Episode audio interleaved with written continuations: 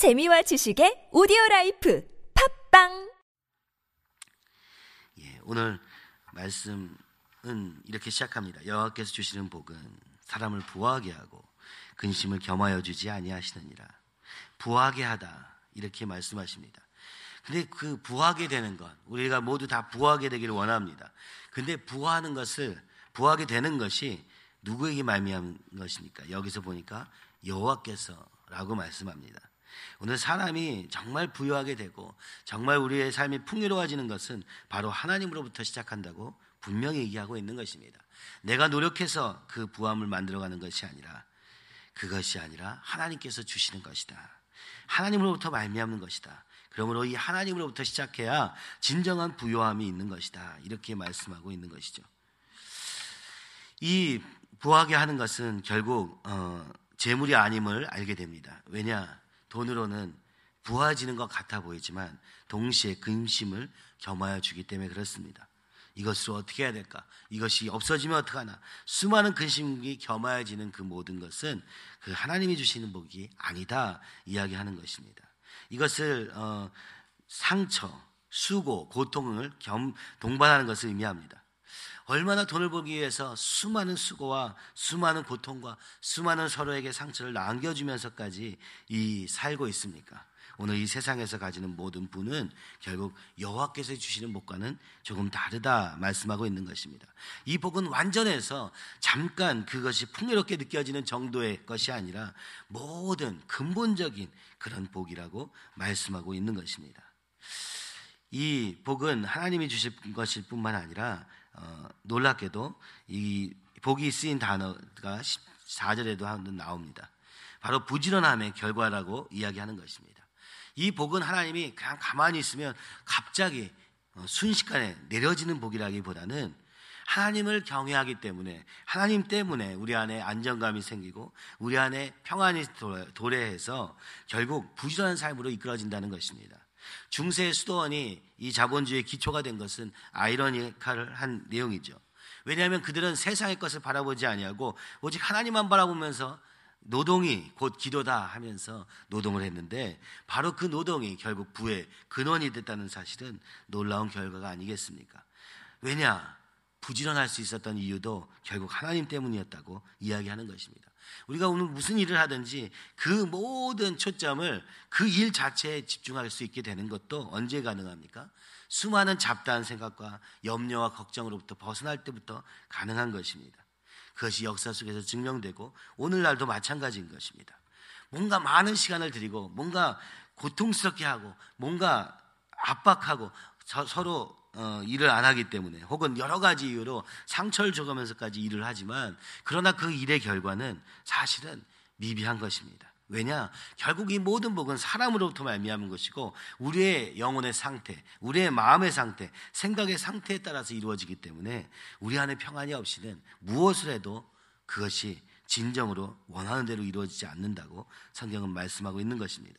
그러므로 하나님으로부터 말미암아 하나님으로부터 시작하면 그 결과는 부지런할 수밖에 없고 그 부지런함은 결국은 사람의 부함으로 이어지고 있대 그 부함이 상처를 주고 수고와 과도한 수고와 고통 수고를 아예 안 할 수 없지만 그러나 과도한 수고와 고통 그것이 상처가 되기까지 남는 그래서 어떻습니까?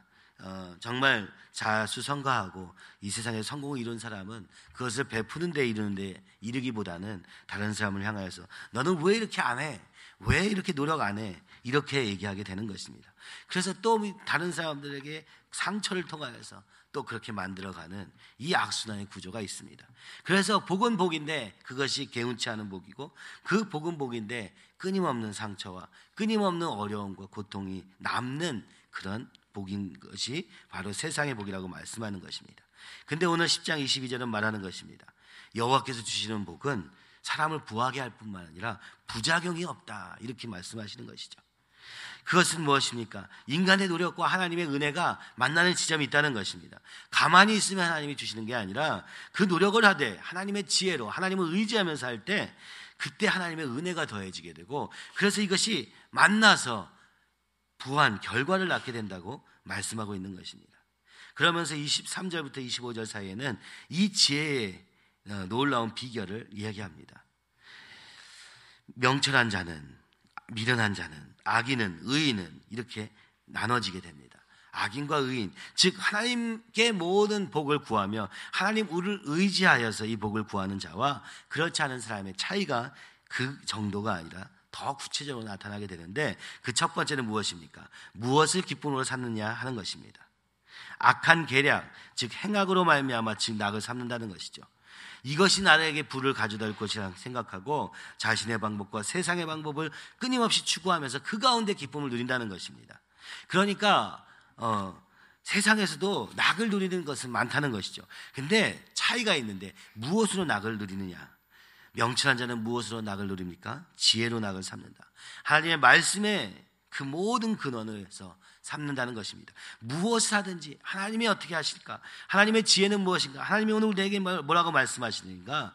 이것을 낙으로 삼는 자는 명철한 자다. 근데 미련한 자는 스스로 계획하고 노력하고 그런데 이것이 악한 길로 자꾸만 휘어져 간다는 것입니다.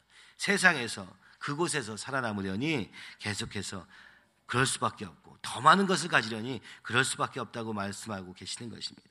그러므로 하나님으로부터 시작해라. 하나님을 말씀을 보는 것이 지혜, 지, 낙이 되고 그 하나님을 의지하는 것이 낙이 되고 그것이 기쁨이 되는 삶이 우리에게 진정한 복을 가져다 준다. 부작용 없는 복을 가져다 준다. 이렇게 말씀하고 계시는 것입니다. 오늘 우리가 그래서 이 하나님을 따른다는 것은 말씀을 순종한다는 것은 어렵고 힘든 것이 아니라 기쁨이 되고 낙이 되기까지 이 말씀과 동행하라고 말씀하고 있으며 바로 믿음 생활은 그래서 어렵고 힘들고 그런 것이 아니라 자기 중심적인 상태에서는 그럴 수밖에 없지만 주님을 진정 동행하는 걸음이 시작되게 될 때 이 하나님의 말씀이 나의 기쁨이 된다. 그래서 기쁨으로 달려가는 걸음이 된다. 자문은 말씀하고 있는 것입니다. 두 번째 무엇입니까? 이렇게 각각 낙을 삼는 것이 다른 걸음은 신기하게도 완전히 다른 결과를 나오게 되는데 문제는 무엇입니까? 자기의 계획대로, 세상의 계획대로만 하는 사람은 자기의 두려워하는 것이 이루어지는 것입니다. 아, 이러다가 이렇게 되면 어떡하지? 그래서 또 노력하죠. 이러다 이렇게 되면 어떡하지? 그래서 또 대처합니다. 근데 문제는 무엇입니까?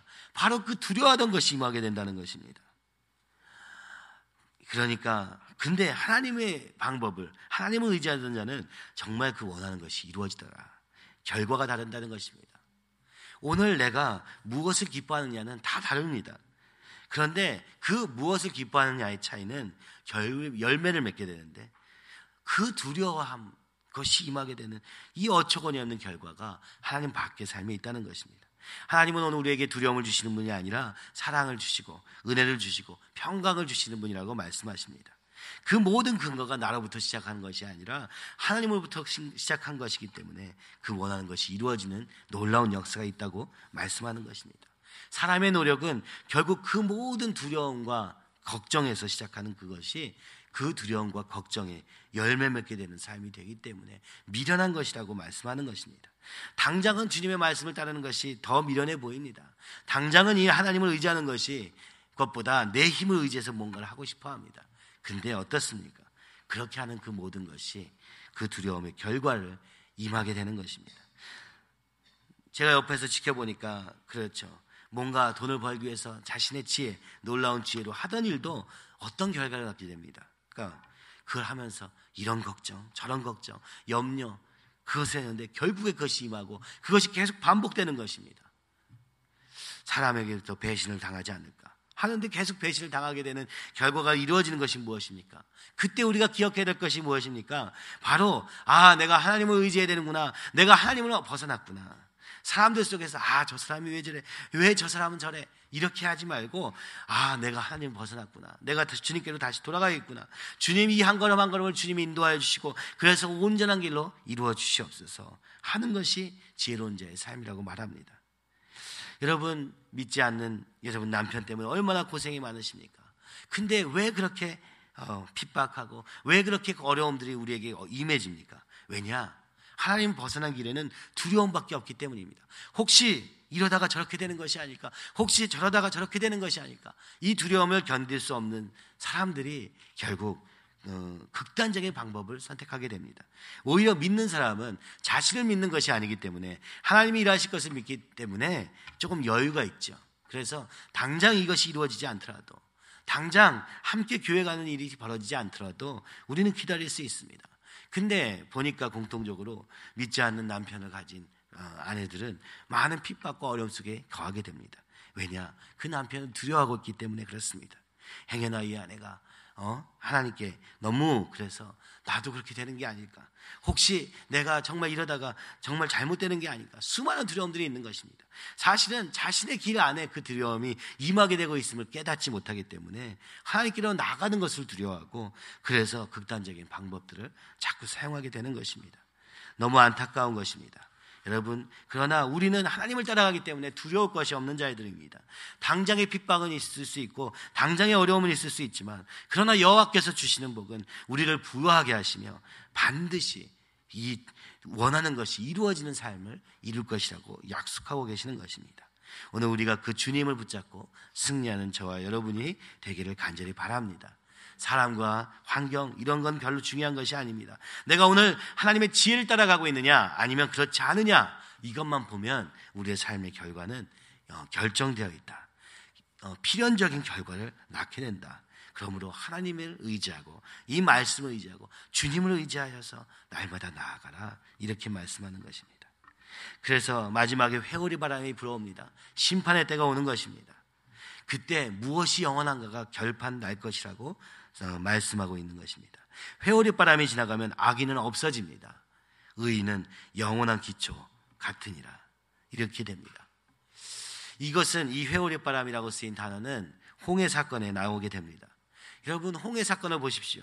애굽 땅에 있던 애굽 사람과 애굽 군대와 그리고 예, 히브리 유대 민족이 있었습니다.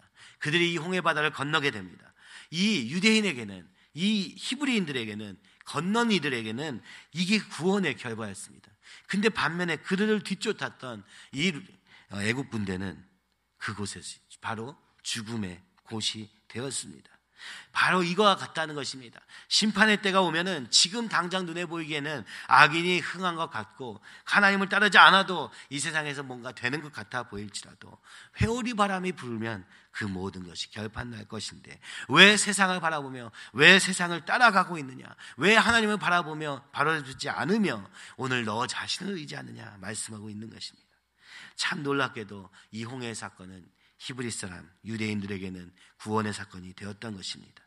그 마지막 심판 때가 올 것이다.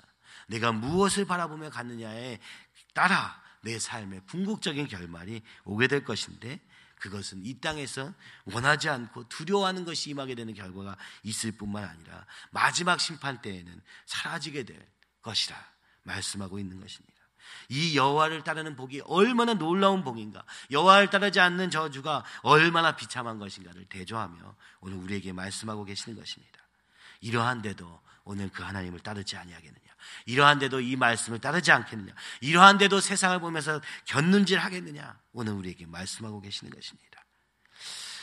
이 주님의 지혜를 따라 살다가 주님께서 주시는 복으로 말미암아 어, 놀라운 그 부함을 누리고 그리고 그 주님을 따라가는 그 걸음이 우리의 기쁨이 되고 그래서 우리 하나님께서 주신 하나님의 뜻이 우리에게 보여주신 하나님의 뜻이 이루어지길 뿐만 아니라 마지막 날에 영원한 기초가 되는 우리의 삶이 되기를 간절히 소원합니다.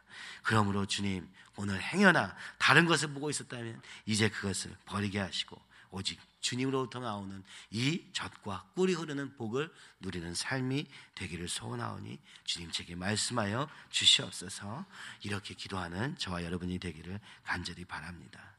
이 시간에 우리 같이 거는 하루 되게 하여 주시옵소서. 아버지 오늘 이 기도의 시간을 시작합니다. 이 기도로 시작, 하루를 시작합니다. 오늘 하루 동안에 어떤 상황이 있든지 깨어있게 하사 하나님의 의지하며 하나님을 의지, 어, 하나님의 지혜를 구하며 한 걸음 한 걸음 걸, 걸음으로 말미암아 우리의 삶에 그 주님이 인도하시는 그 인도하심이 우리의 기쁨이 되게 하시고 주님이 우리에게 원하시는 그 어, 놀라운 사명이 이루어지는 놀라운 역사가 있는 한 걸음이 될 수 있도록 인도하여 주시옵소서. 우리는 연약하여서 끊임없이 다른 것들을 바라볼 수밖에 없으며 나를 바라볼 수밖에 없으며 내게 두려운 오는 거짓 두려움 즉 하나님을 따라가면 잘못될 것이라는 막연한 두려움에 사로잡히게 됩니다. 그러나 아버지 지금 당장 눈에 보이는 결과가 있을 것 같아 보이는 세상의 것을 바라보지 않고 오늘 하나님의 지혜를 선택하는 지혜로운 자가 되게 하사 오늘 하루의 걸음이 영원한 기초가 되는 걸음이 되게 하여 주시옵소서. 하나님 유저지 선교행 중에 있는 목사님 붙잡아 주시옵시고 오늘 이 교육을 향한 이 교회를 이 교회를 통하여서 이루고자 하시는 이 걸음 위에 오늘도 주님의 뜻을 구하며 아버지 그 뜻을 따라 순종하오니 주님 인도하시고 역사해 주셔서 주님이 온전히 이루시는 어, 바라보시는 그 놀라운 비전이 우리의 노력과 더불어 이루어지는 한 걸음 하루가 될 수 있도록 인도하여 주시옵소서.